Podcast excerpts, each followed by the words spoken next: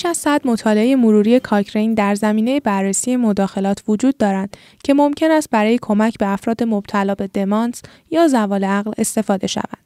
یکی از این مطالعات در مورد رقص درمانی در آگوست 2023 بروز شد. مرکز کاکرین ایران مصاحبه مایک کلارک سردبیر پادکست در کتابخانه کاکرین با نویسنده اصلی آن ویکی کارکو از دانشگاه اچ هیل در اورمسکرک بریتانیا در مورد آخرین یافته های این مطالعه را ترجمه و ضبط کرده است که با صدای یاسمین صاحب زمانی و غزل سیروس میشنوید.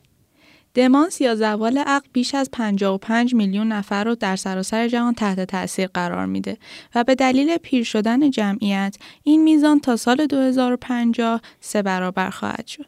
این وضعیت اغلب اونقدر شدیده که توی زندگی مستقل افراد اختلال ایجاد می‌کنه و افراد مبتلا به دمانس در طول دوره بیماری دچار تغییراتی در احساسات، رفتار و روابط اجتماعی خودشون میشن.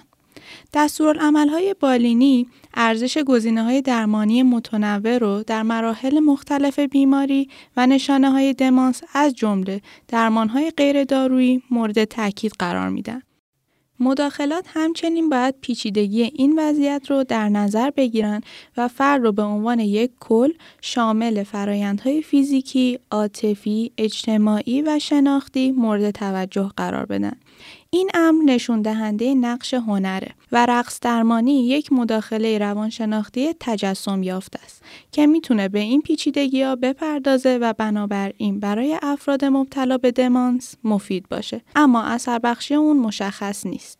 توی این مطالعه ما خواستیم تاثیر رقص درمانی رو در مقایسه با عدم درمان، مراقبت استاندارد یا هر درمان دیگه ای بر جنبه های مختلف زندگی فرد بیمار ارزیابی کنیم. پیامدهای اصلی مورد نظر مشکلات رفتاری و سلامت روانی، شناخت، افسردگی و کیفیت زندگی بودند. همچنین هدف این بود که اشکال مختلف رقص درمانی رو با هم مقایسه کنیم.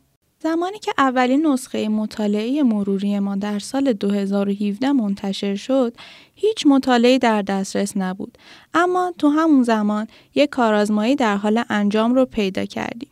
الان این کارآزمایی تکمیل شده و تونستیم اونو توی بروزرسانی این مرور وارد کنیم. ما متون علمی رو به دقت برای یافتن مطالعاتی جستجو کردیم که گروهی از افراد مبتلا به دمانس رو که رقص درمانی دریافت کردن با گروه دیگه از افراد مبتلا به دمانس مقایسه کردند. برای اینکه این مقایسه منصفانه باشه باید برای انتصاب یک فرد به یک گروه خاص به طور تصادفی تصمیم گرفته شده باشه. فقط یه مطالعه رو پیدا کردیم که برای ورود به مرور مناسب بود. این مطالعه توی هنگ کنگ انجام شده و 204 نفر در اون حضور داشتن. برخی از شرکت کنندگان مبتلا به دمانس خفیف بودند و برخی حتی مشکلات خفیفتری در تفکر و حافظشون داشتند.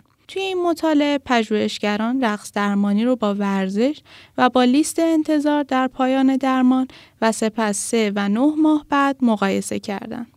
ما هیچ تفاوتی رو بین رقص درمانی در مقابل ورزش یا لیست انتظار از نظر سلامت کلی رفتاری و روانی فرد بیمار پیدا نکردیم. در نهایت متوجه شدیم که ممکنه یک تأثیر مفید کوچیک از رقص درمانی در مقایسه با ورزش یا لیست انتظار در پایان درمان و سه و نه ماه بعد برای بهبودی افسردگی وجود داشته باشه.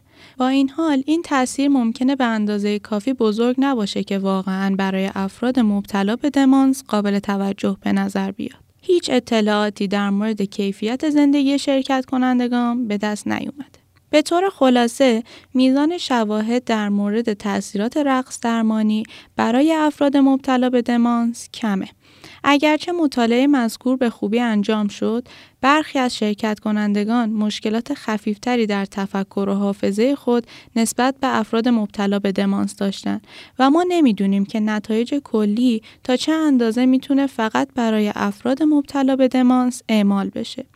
این به این معنیه که مطمئن نیستیم رقص درمانی در حمایت از افراد مبتلا به دمانس خفیف موثر باشه و نمی‌تونیم در مورد تاثیرات اون در دمانس متوسط یا شدید نظری رو ارائه بدیم. مطالعات بیشتری باید انجام بشن تا بتونیم به طور قطع بگیم رقص درمانی برای افراد مبتلا به دمانس با هر شدتی مفیده یا نه. اگر مایل هستید نسخه بروز شده این مطالعه مروری را بخوانید و در صورت دسترسی به مطالعات بیشتر از بروزرسانی های بعدی آن مطلع شوید به صورت آنلاین در cochranelibrary.com قابل دستیابی است. با جستجوی ساده عبارت فارسی رقص و دمانس یا انگلیسی دانس اند دیمنشیا لینک آن را خواهید یافت. عنوان دقیق این مرور بررسی تاثیر رقص یا حرکت درمانی در دمانس می باشد.